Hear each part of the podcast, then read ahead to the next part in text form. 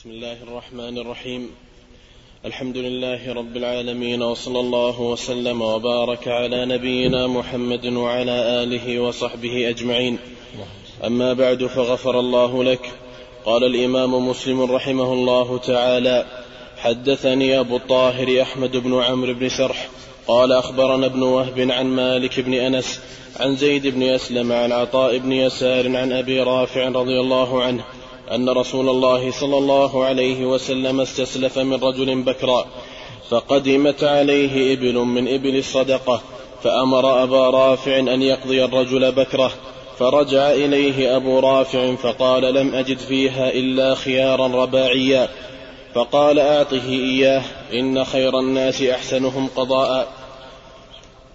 حدثنا أبو كريب قال حدثنا خالد, خالد بن مخلد عن محمد بن جعفر قال سمعت زيد بن أسلم قال أخبرنا عطاء بن يسار عن أبي رافع رضي الله عنه مولى رسول الله صلى الله عليه وسلم قال استسلف رسول الله صلى الله عليه وسلم بكرا بمثله غير أنه قال فإن خير عباد الله أحسنهم قضاء.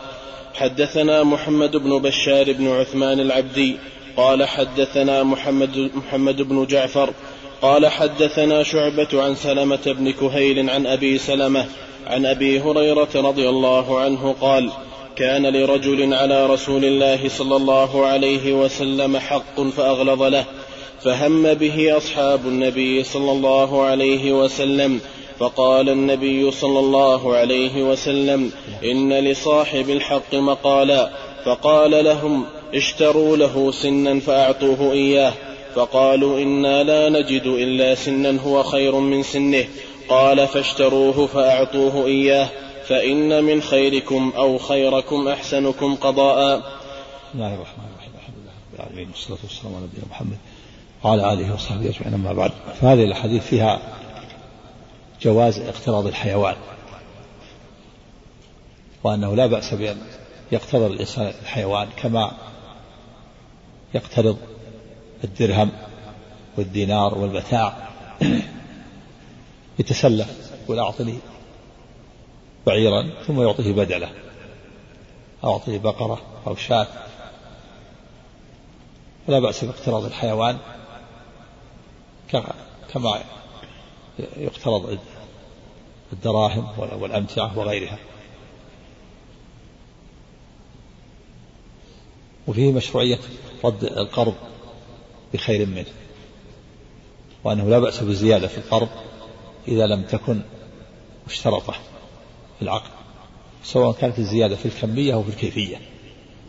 فالزيادة في الكمية كان يقترض مئة فيرد عليه مئة وعشرين والزيادة في الكيفية كان يقترض منه بعيرا بكرا ثم يرد عليه رباعيا.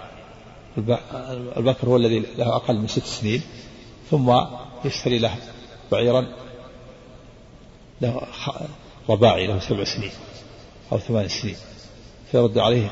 وهذا هو معنى قول في الحديث أعطوه سنا خيرا من سنة.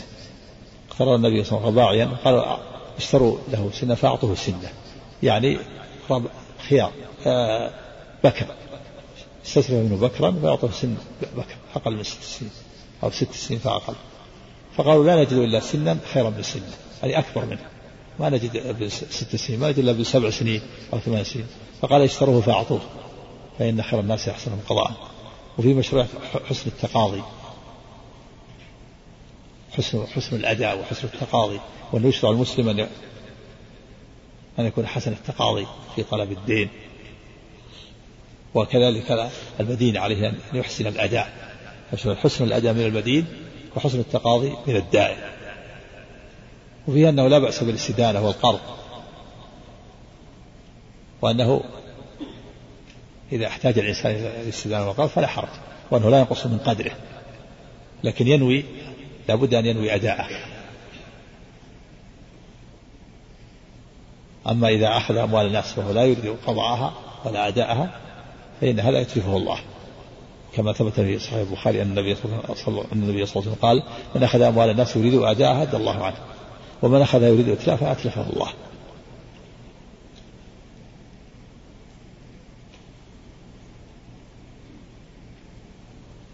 نعم وكذلك فيه لا, لا بأس بمعاملة الرئيس لأحد أفراد رعيته. وأنه لا حرج في كون الرئيس أو العالم والكبير أن يقضي حوائجه بنفسه يستدين وأنه لا حرج في ذلك. ولا غضاضة ومن أن فيه غضاضة ولا يضر الإنسان كونه عالم أو داعية أو كبير يقضي حوائجه بنفسه. لا حرج في ذلك. يبيع ويشتري إذا احتاج يشتري حوائج أهل من من الدكان أو من البقالة أو السوق فلا حرج في ذلك ولا غضاضة.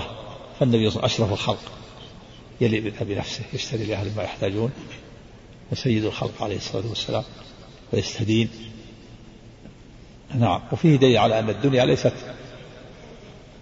دليلا على محبة الله للعبد وليس فقر الفقر دليل على إهانة الله للعبد. فالدنيا ليست مقياس وليست ميزان.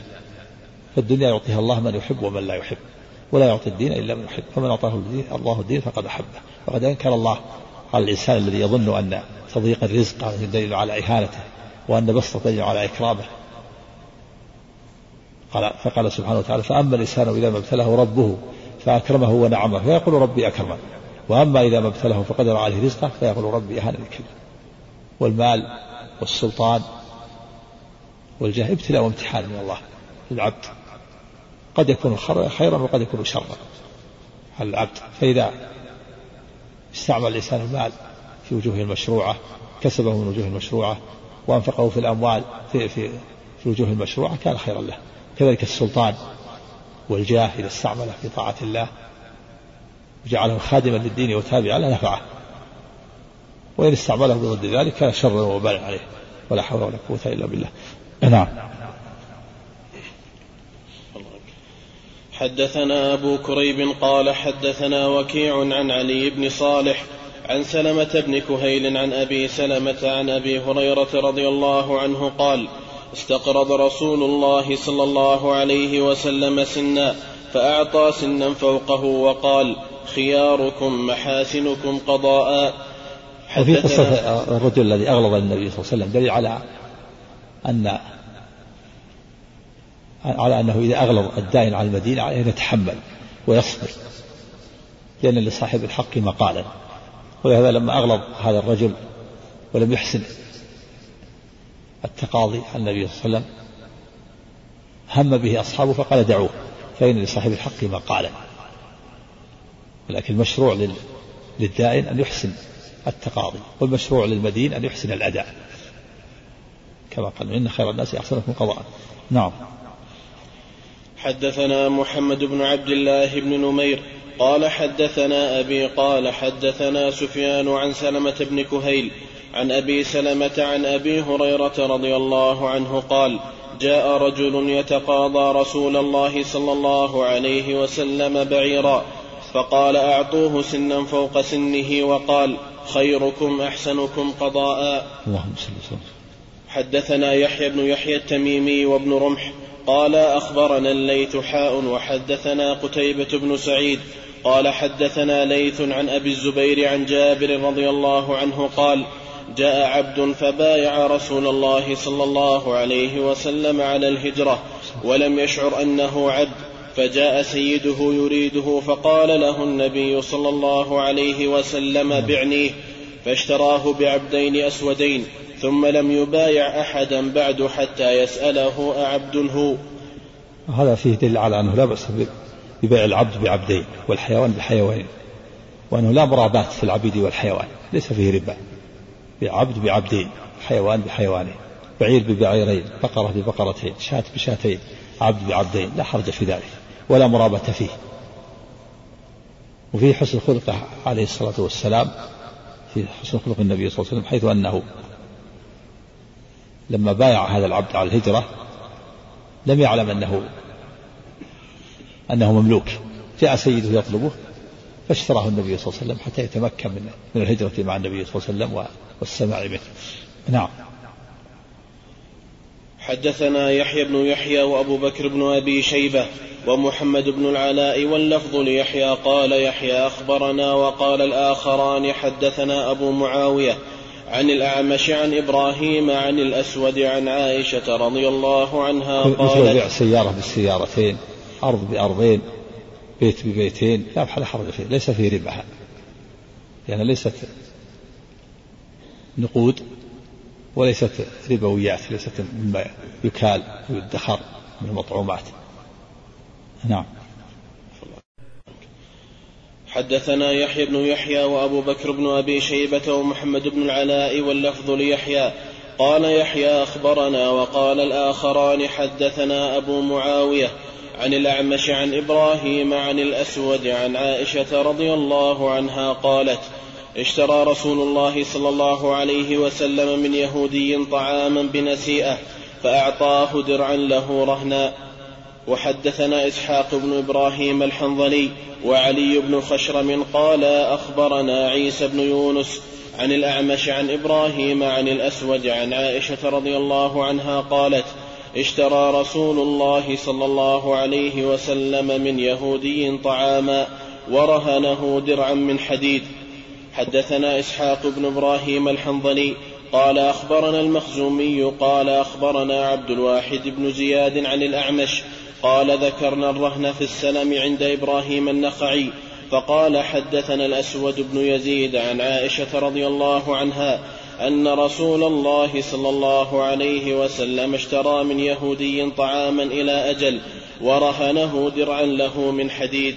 نعم وهذا الحديث فيه فوائد منها جواز البيع والشراء إلى أجل وجواز البيع نسيئة سواء كان الأجل واحدا أو مقسطا. وهو ما يسمى ببيع التقسيط. يشتري مثلا سيارة بخمسين ألف مقسطة. كل شهر يحل القسط.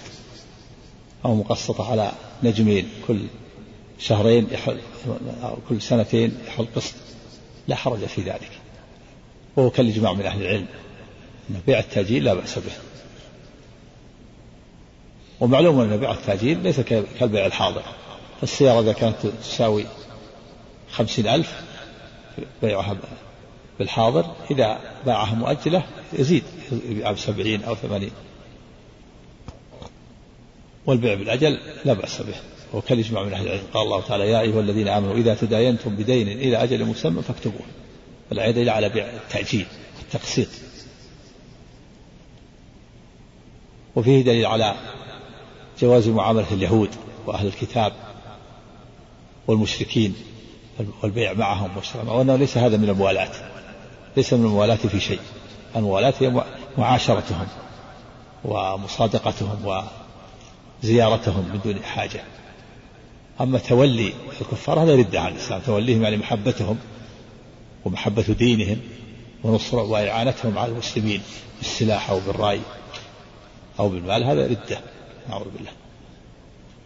وموالاتهم ومعاشرتهم كبيرة. أما البيع والشراء معهم فهذا ليس ليس من الموالاة. لا حرج في البيع مع اليهود والنصارى وأهل الكتاب. كما في هذا الحديث النبي صلى الله عليه وسلم عامل اليهود وعامل أهل خيبر واشترى من مشرك غنما.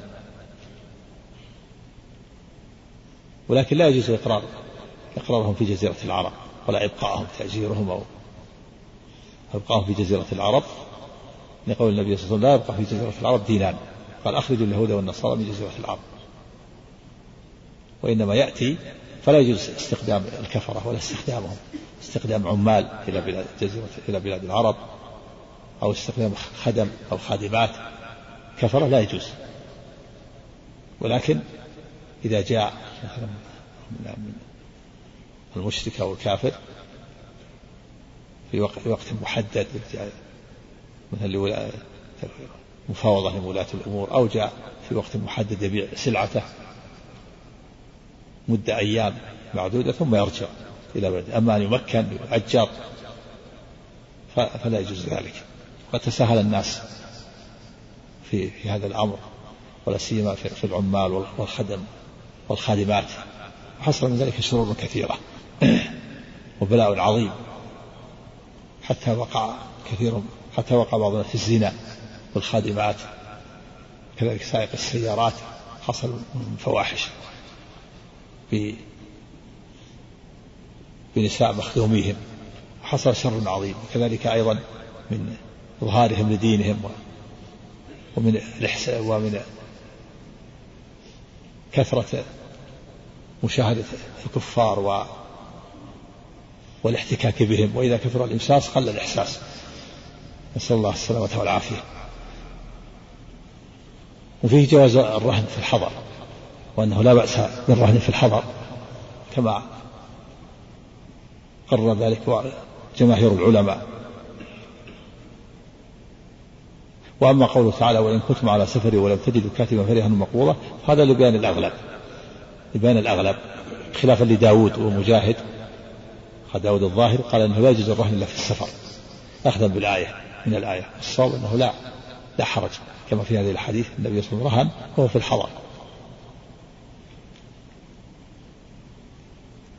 فيه ما أصابه عليه الصلاة والسلام من قلة ذات اليد هو سيد الخلق. اشترى طعاما لأهله شعير ورهنها درعا من الحديد. وفي أنه لا بأس برهن آلة الحرب لأهل الذمة. أما الحربي الكافر الحربي فلا يعطى فلا يعطى ولا يعامل معه لا يعامل. الحربي ليس بين بينه إلا القتال. الكافر الحربي لا يباع معه ولا يشترى ولا يرهن معه آلة حرب ولا يطعم ولا يسقى ويترك حتى يموت بل يقتل. أما الكافر الذمي الذي مستأمن الذي يدفع الجزية تحت الدولة الإسلامية أو مستأمن مستخدم أو معاهد. فهذا لا بأس بمعاملته ولا يجوز قتله ولا أخذ ماله. يقول النبي صلى الله عليه وسلم من قتل معاهدا لم يرح رائحة الجنة. في هذه الحديث أنه لا بأس برهن آلة الحرب عند الذمي.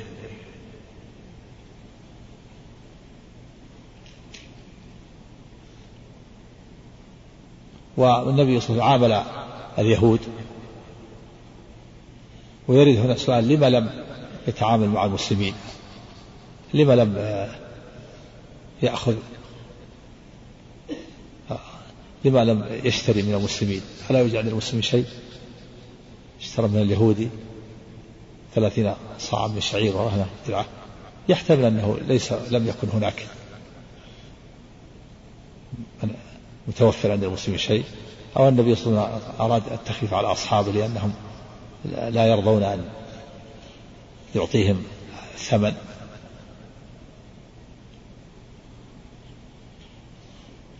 أو لبيان الجواز ومعاملة هذا الكتاب أو لغير ذلك من الأسباب. نعم.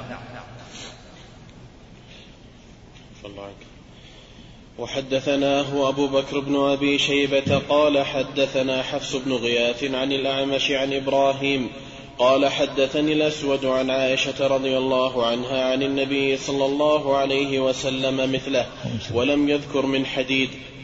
وحدثنا يحيى بن يحيى وعمر الناقد واللفظ ليحيى قال عمرو حدثنا وقال يحيى أخبرنا سفيان بن عيينة عن ابن أبي نجيح عن عبد الله بن كثير عن أبي المنهال عن ابن عباس رضي الله عنهما قال قدم النبي صلى الله عليه وسلم المدينة وهم يسلفون في الثمار السنة والسنتين فقال من أسلف في تمر فليسلف في كيل معلوم ووزن معلوم إلى أجل معلوم. نعم وهذا في مشروعية السلم.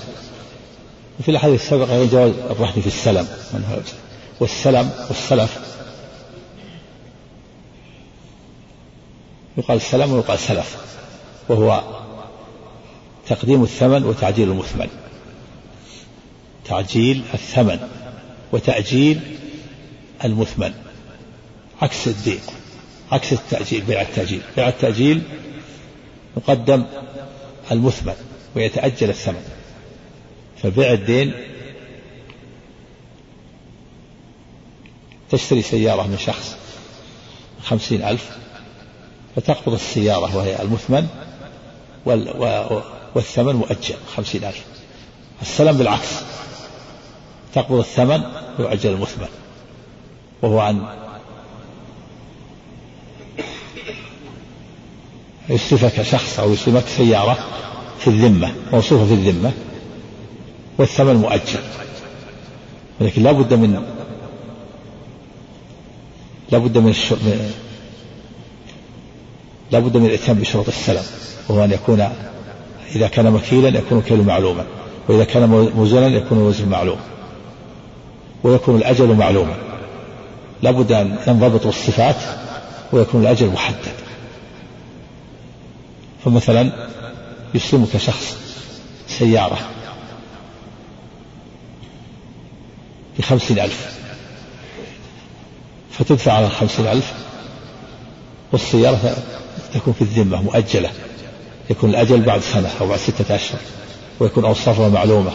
صفته كذا موديل كذا سيارة يابانية أو كذا أو غيرها. وصفها كذا موديلها كذا. تكون مضبوطة بالصفات. ويكون الأجل محدد. والثمن معجل. كل منهما ينتفع. فالبائع ينتفع بالثمن يقضي به حوائجه. ثم إذا جاء الأجل يشتري له ولا يشترط أن يكون عنده. قد يسلف في في أكياس السكر أو رز. تعطيه مثلا خمسين ألف مئة كيس سكر أو مئة كيس رز موصوفة في الذمة. إذا جاء الأجل بعد سنة يشترى له. أو يسلفه في في تمر. يكون فلاح.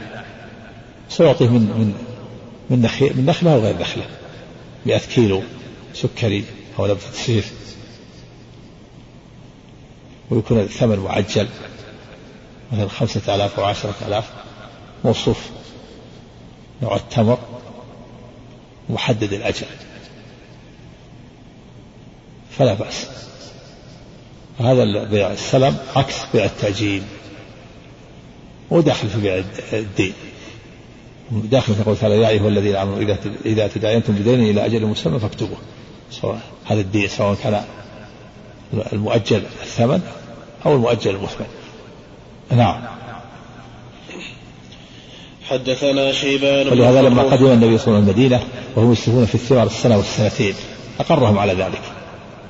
يسلفون يعني يأخذون الثمن دراهم معجلة والثمار مؤجلة بعد سنة وثلاثين لكنه عليه الصلاة أمرهم بضبط بضبط الوصف وضبط الأجل. فقال من أسلف في شيء وفي لفظ من أسلف في تمر أو في ثمر فليسلف في كيل معلوم ووزن معلوم إلى أجل معلوم. لا بد أن يحدد الوصف. إذا كان مكيل عدد الكيل. إذا كان مكيل يقول 100 صاع. إذا كان موزون مئة كيلو مثلا. والأجل محدد. بعد سنة أو سنتين أو ستة أشهر.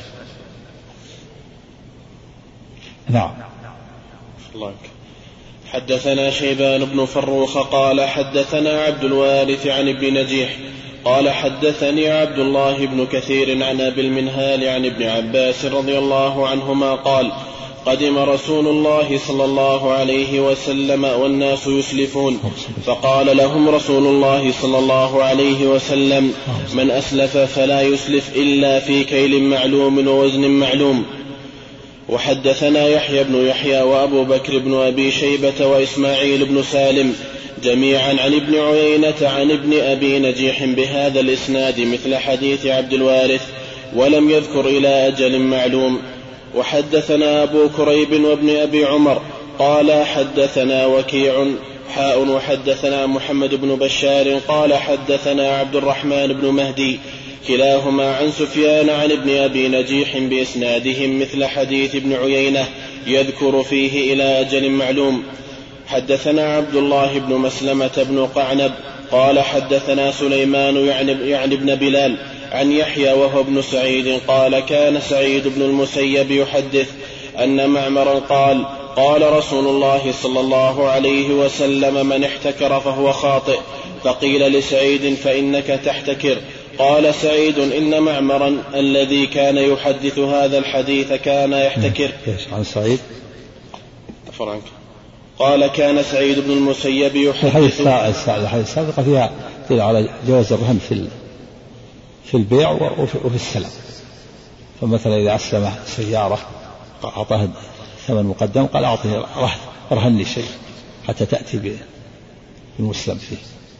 فلا بأس أن يكون لا بأس من رهن في السلام وفي البيع المؤجل. نعم. عمن الحديث عنه قال كان سعيد بن المسيب يحدث أن معمرا قال قال رسول الله صلى الله عليه وسلم من احتكر فهو خاطئ. فقيل لسعيد فإنك تحتكر. قال سعيد إن معمرا الذي كان يحدث هذا الحديث كان يحتكر. حدثنا سعيد بن عمرو الأشعثي. قال حدثنا حاتم بن إسماعيل عن محمد بن عجلان عن محمد بن عمرو بن عطاء عن سعيد بن المسيب عن معمر بن عبد الله رضي الله عنه عن رسول الله صلى الله عليه وسلم قال لا يحتكر إلا خاطئ. نعم وهذا الحديث في تحريم الاحتكار قول لا يحتكر إلا خاطئ والخاطئ الآثم. كقوله تعالى لا يأكله إلا الخاطئون. أي الآثمون فالخاطئ هو الآثم. وزنا ومعنى. أما المح... أما المخطئ فهو ضد العامد. المخطئ غير الخاطئ المخطئ ضد العامد. والخاطئ الآثم. في تحريم الاحتكار لما فيه من الضرر على الناس. والاحتكار يكون في الأقوات في الأطعمة وغيرها. وذلك بأن يشتريها وقت الغلاء.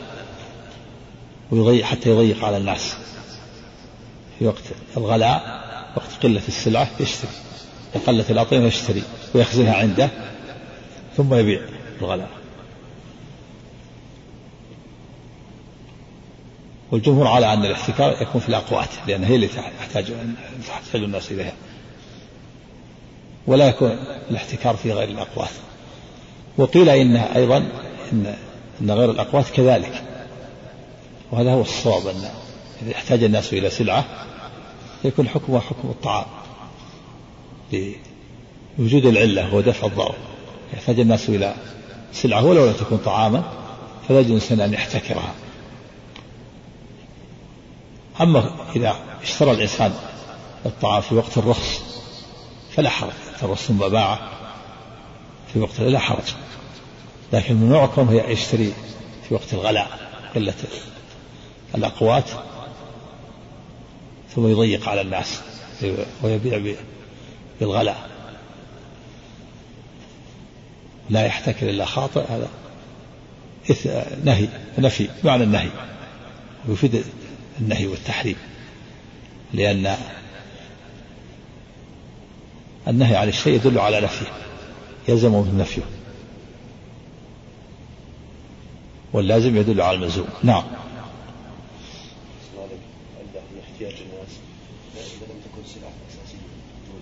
نعم إذا إذا احتاج الناس والناس بحاجة إليها دفعا للضرر. الجمهور على أن على أن الاحتكار يكون في الأقوات خاصة لكن لكن الصواب أنه يقاس عليها غيره. إذا كان الناس احتاجوا إلى سلعة ولو لم تكن طعاما فلا يجوز للإنسان أن يحتكرها ويضيق على الناس. نعم. الله لأن المعنى يقتضيه العلة دفع الضرر على الناس. وإذا كان الناس يلحقهم ضرر في السلعة فلا يجوز أن يحتكرها ويشتريها في وقت الغلاء ويضيق على الناس. نعم. الله عنك قال إبراهيم قال مسلم وحدثني بعض أصحابنا عن عمرو بن عون. قال أخبرنا خالد بن عبد الله عن عمرو بن يحيى عن محمد بن عمرو عن سعيد بن المسيب عن معمر بن أبي معمر. هذا قال مسلم يعني الإمام مسلم حدثني بعض أصحابنا هذا مجهول هذا البعض. هذا من ال... من الآثار المقطوعة. صحيح مسلم. الآثار المقطوعة قليلة في صحيح مسلم. تقارب 14 هذا منها مقطوع. حدثني بعض أصحابنا مجهول هذا. هذا البعض مجهول. يكون منقطع. نعم. قال وحد وحده قال مسلم. قال مسلم وحدثني بعض أصحابنا عن عمرو بن عون قال أخبرنا خالد بن عبد الله عن عمرو بن يحيى عن محمد بن عمرو عن سعيد بن المسيب عن معمر بن عن معمر بن, بن أبي معمر احد أحد بني عدي بن كعب. قال قال رسول الله صلى الله عليه وسلم فذكر بمثل حديث سليمان بن بلال عن يحيى. أما قول سعيد المسيب كان يحتكر قيل. فقيل له قال كان معمر يحتكر. هذا يعني كأن هذا كأنهم تعول تعول أن هذا الناس ليس بحاجة إليه في نوع من الطعام من الزيت أو غيره. فتأول أن الناس ليس بحاجة إليه.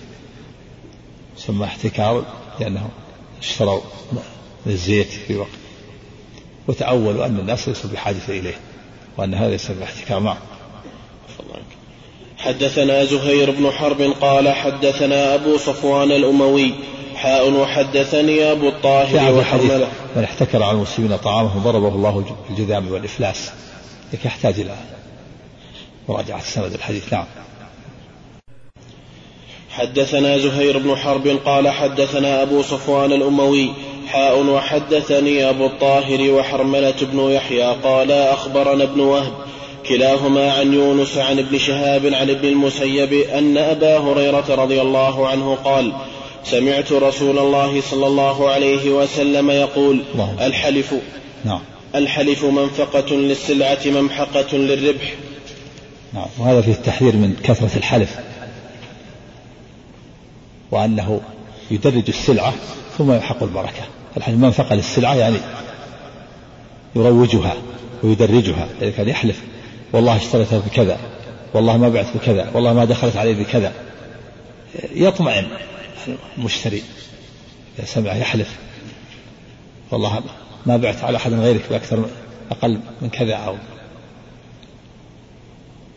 والله ما دخلت علي بكذا والله ما اشتريتها بكذا. يدرجها ويمشيها وينفقها بالحلف لكن الله يمحق البركة.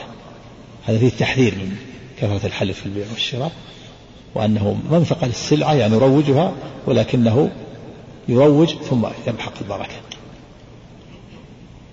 جاء في الحديث الآخر الوعيد الشديد على من يكثر الحلف في بيعه وشراءه وأنه من الثلاثة المتوعدين الوعيد الشديد.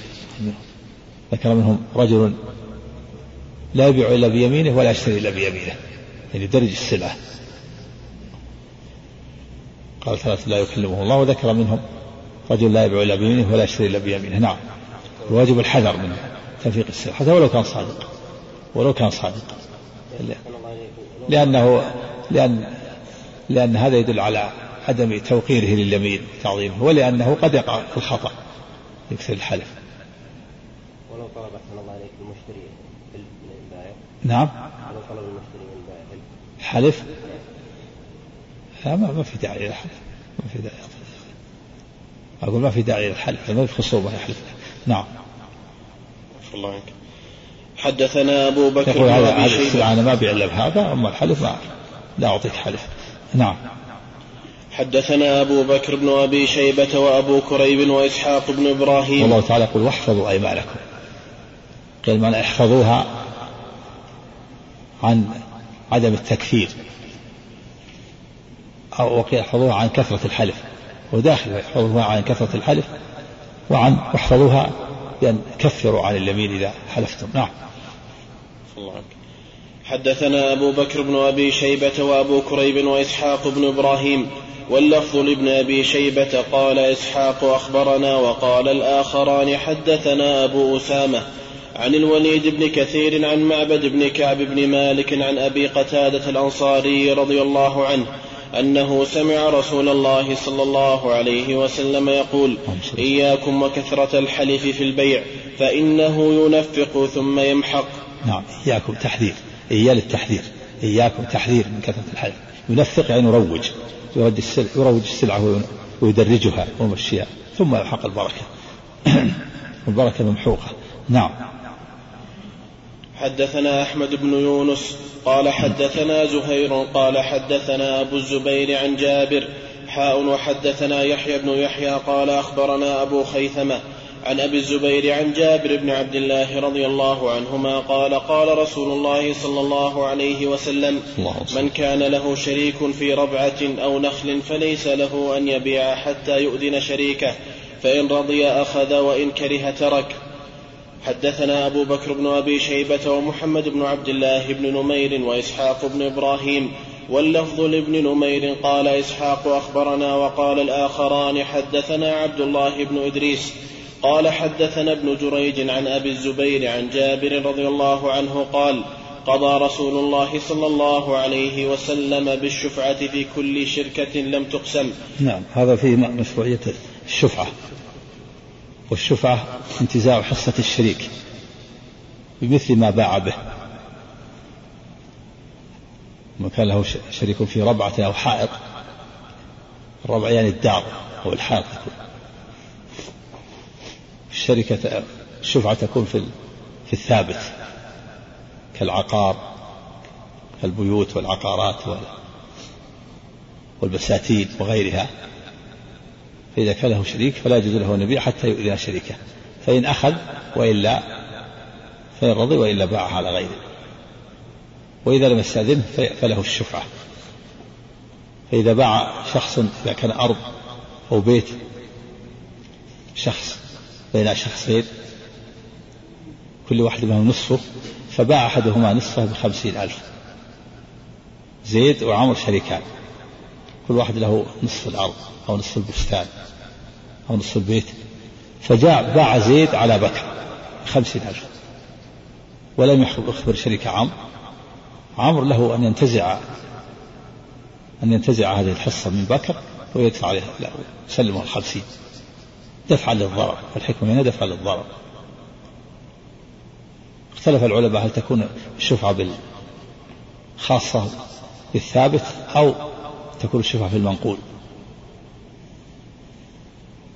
من العلماء جمهور على أن جمهور على أن الشفعة لا تكون إلا في في الثابت كالعقار الأراضي والبيوت والبساتين يقول في كل ربعة أو حائط. وفي قوله صلى الله عليه وسلم في هذه قضى بالشفعة في كل ما لم يقسم. وقوله فإذا وقعت الحدود وصلت الطرق فلا شفعة. وقيل إن الشفعة تكون أيضا في المنقول دفعا للضرر السيارة إذا كان شريكه في سيارة كذلك دفعا للضرر ولو كان منقولا. والشفعة تكون للشريك. وذهب بعض العلماء إلى أن الشفعة تكون للجار. ذهب الإمام أبو حنيفة وجماعة أن الشفعة تكون للجار. والصواب أن أن الجار ليس له شفعة.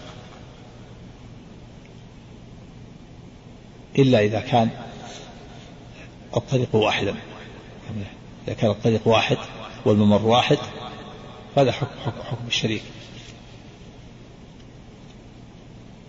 دفع للضرر وما جاء في الحديث في بالجار فالمراد به الشريك. نعم. الله عنك. عن أبي الزبير عن جابر رضي الله عنه قال قضى رسول الله صلى الله عليه وسلم بالشفعة في كل شركة لم تقسم ربعة أو حائط لا يحل له أن يبيع حتى يؤذن شريكه. فإن شاء أخذ وإن شاء ترك فإذا باع ولم يؤذنه فهو أحق به. وحدثني أبو الطاهر قال أخبرنا ابن وهب عن ابن جريج عن أن أبا, أن أبا الزبير أخبره أنه سمع جابر بن عبد الله رضي الله عنهما يقول قال رسول الله صلى الله عليه وسلم الشفعة في كل شرك في أرض أو ربع أو حائط. لا يصلح أن يبيع حتى يعرض على شريكه فيأخذ أو يدع فإن أبى فشريكه أحق به حتى يؤذنه. حدثنا يحيى بن يحيى قال قرأت على مالك عن ابن شهاب عن الأعرج عن أبي هريرة رضي الله عنه أن رسول الله صلى الله عليه وسلم قال لا يمنع أحدكم جاره أن يغرز خشبة في جداره. قال ثم يقول أبو هريرة رضي الله عنه ما لي أراكم عنها معرضين والله لأرمين بها بين أكتافكم. نعم وهذا فيه تحريم منع الجار من وضع الخشب على جدار جاره إذا كان يتحمل لأن هذا من حق الجار عليه. اللهم إلا إذا كان لا يتحمل أو يخشى عليه من السقوط وإلا فإنه لا يجوز له منعه. ثم يقول أبو هريرة ما لي أراكم عنها معرضين يعني هذه السنة. والله لأرمين بها بين أكتافكم يعني السنة. وقيل المراد الخشبة يعني الخشبة بين أكتافكم. زجرا لهم عن عدم امتثال السنة.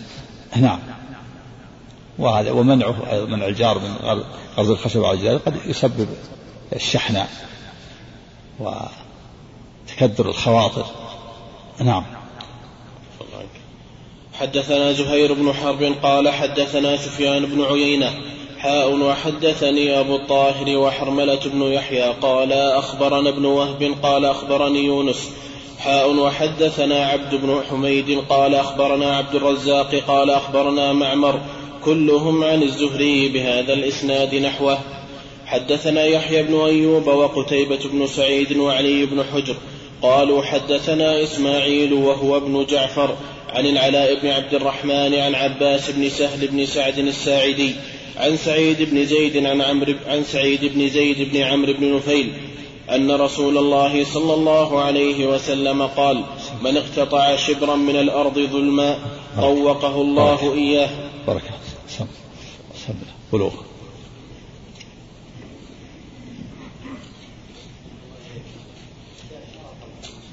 نعم. ما يجوز. ربا إسراف إذا اشترط ربا. أقرض حيوان وقال تعطي لي أكثر. أحسن منه. أو تعطي لي أكثر. فأقرضه ما تعطي 120 هذا ربا صريح. ما يجوز. نعم. بسم الله والحمد لله والصلاة والسلام على نبينا محمد. قال الإمام مسلم رحمه الله تعالى حدثنا يحيى بن أيوب وقتيبة بن سعيد وعلي بن حجر قالوا حدثنا إسماعيل وهو ابن جعفر عن العلاء بن عبد الرحمن عن عباس بن سهل بن سعد الساعدي عن عن سعيد بن زيد بن عمرو بن نفيل رضي الله عنه أن رسول الله صلى الله عليه وسلم قال من اقتطع شبرا من الأرض ظلما طوقه الله إياه يوم القيامة من سبع, من سبع أراضين. حدثني حرملة بن يحيى قال أخبرنا عبد الله بن وهب قال حدثني عمر بن محمد أن أباه حدثه عن سعيد بن زيد بن عمرو بن نفيل أنه أنه أن أروى خاصمته في بعض داره فقال دعوها وإياها فإني سمعت رسول الله صلى الله عليه وسلم يقول من أخذ شبرا من الأرض بغير حقه طوقه في سبع أراضين طوقه في سبع أراضين يوم القيامة اللهم إن كانت كاذبة فأعم بصرها واجعل, واجعل قبرها في دارها. قال فرأيتها عمياء تلتمس, تلتمس الجدر. تقول أصابتني دعوة سعيد, سعيد بن زيد. فبينما هي تمشي في الدار مرت على بئر في الدار فوقعت فيها فكانت قبرها. بسم الله الرحمن الرحيم. الحمد لله رب العالمين. والصلاة والسلام على نبينا محمد وعلى آله وصحبه أجمعين. هذا سعيد بن زيد بن عمرو بن نفيل. هذا أحد العشرة المبشرين بالجنة وهو ابن عم عمر بن الخطاب. لأن أروى هذه ظلمته وادعت أنه خشى من أرضها. فقال كيف أخشى من أرضها وأنا سمعت رسول الله صلى الله عليه وسلم يقول من ظلم شبرا من الأرض طوقه يوم القيامة سبع أراضين. فيه دليل على أن الأرض سبع طبقات.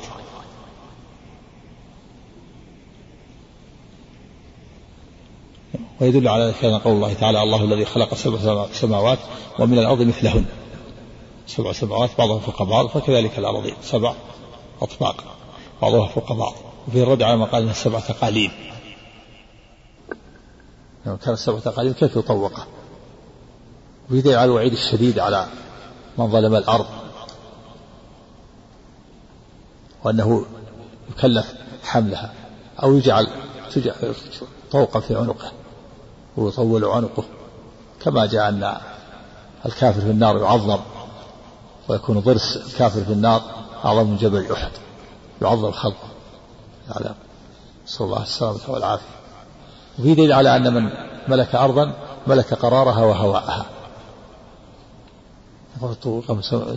طوق من قيم سبع أراضين فإذا ملك أرض يكون ملك القرار فليس لأحد أن يحفر تحت عرضه خندق. ويقول أنا إني ما ما ما جئت بيته نقول ما تحت الأرض ملك له وكذلك الهواء.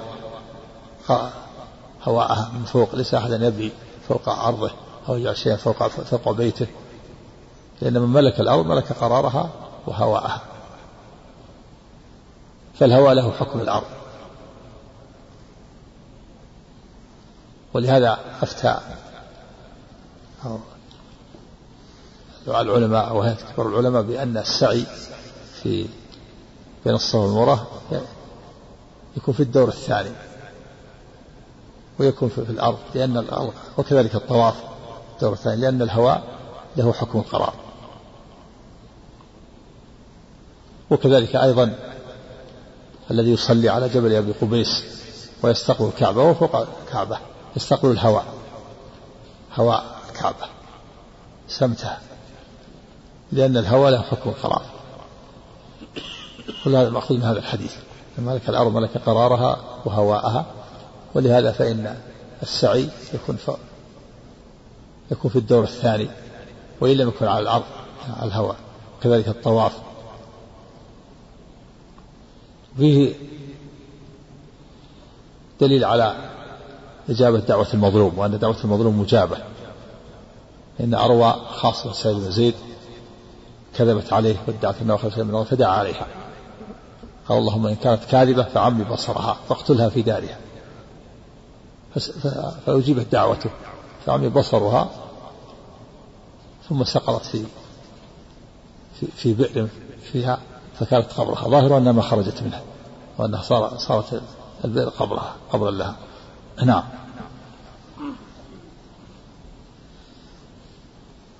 حدثنا أبو الربيع العتكي قال حدثنا حماد بن زيد عن هشام بن عروة عن أبيه أن أروى بنت, بنت أويس ادعت على سعيد بن زيد أنه أخذ شيئا من أرضها فخاصمت فخاصمته إلى مروان بن الحكم فقال سعيد أنا كنت آخذ من أرضها شيئا بعد الذي سمعت. وكان مروان أمير المدينة ذاك ثم آلت إليه الخلافة.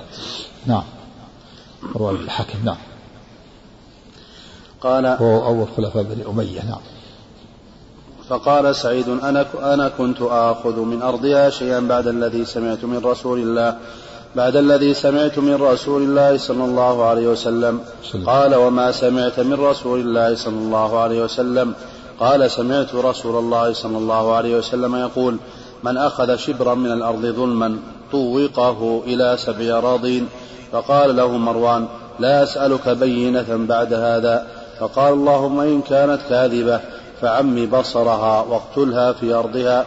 قال فما ماتت حتى ذهب بصرها. ثم بينا هي تمشي في أرضها إذ وقعت في حفرة فماتت. نعم ظاهره أن تركها لها. الأرض ادعت ولم يأخذها. لكن في الحديث هنا قال لا أسألك بينة غير هذا. ظاهره أنه أتى ببينة وأنه أراد أن يأتي ببينة لكن لكن مروان قال لا أسألك بينة غير هذا الحديث هذا غير رواية الحديث. يكفي هذا رواية الحديث هو صحابي جليل من عصره مسلم بالجنة فلا يمكن أن يخالف الحديث. نعم. قال مقتلها في أرضها. نعم. غير الأرض التي عليها النزاع. هي هي الأرض. التي الأرض إليها نعم. قال اقتلها في أرضها. في أرضها التي ادعت أهلها نعم. حدثنا أبو بكر بن أبي شيبة قال حدثنا يحيى بن زكريا بن أبي زائدة عن هشام عن أبيه عن سعيد بن زيد رضي الله عنه قال سمعت النبي صلى الله عليه وسلم يقول من أخذ شبرا من الأرض ظلما فإنه يطوق فإنه يطوقه يوم القيامة من سبع أراضين وحدثني زهير بن حرب قال حدثنا جرير عن سال عن أبي عن أبي هريرة رضي الله عنه قال قال رسول الله صلى الله عليه وسلم لا يأخذ أحد شبرا من الأرض بغير حقه إلا طوقه الله إلى سبع أراضين يوم القيامة. نعم وهذا وعيد شديد. تتزلزل له قلوب الحية. يطوق من سبع أراضين سبع طبقات يطوق يجعل طوقا في عنقه أو يكلف حمله. نسأل الله السلامة والعافية. من يتحمل هذا؟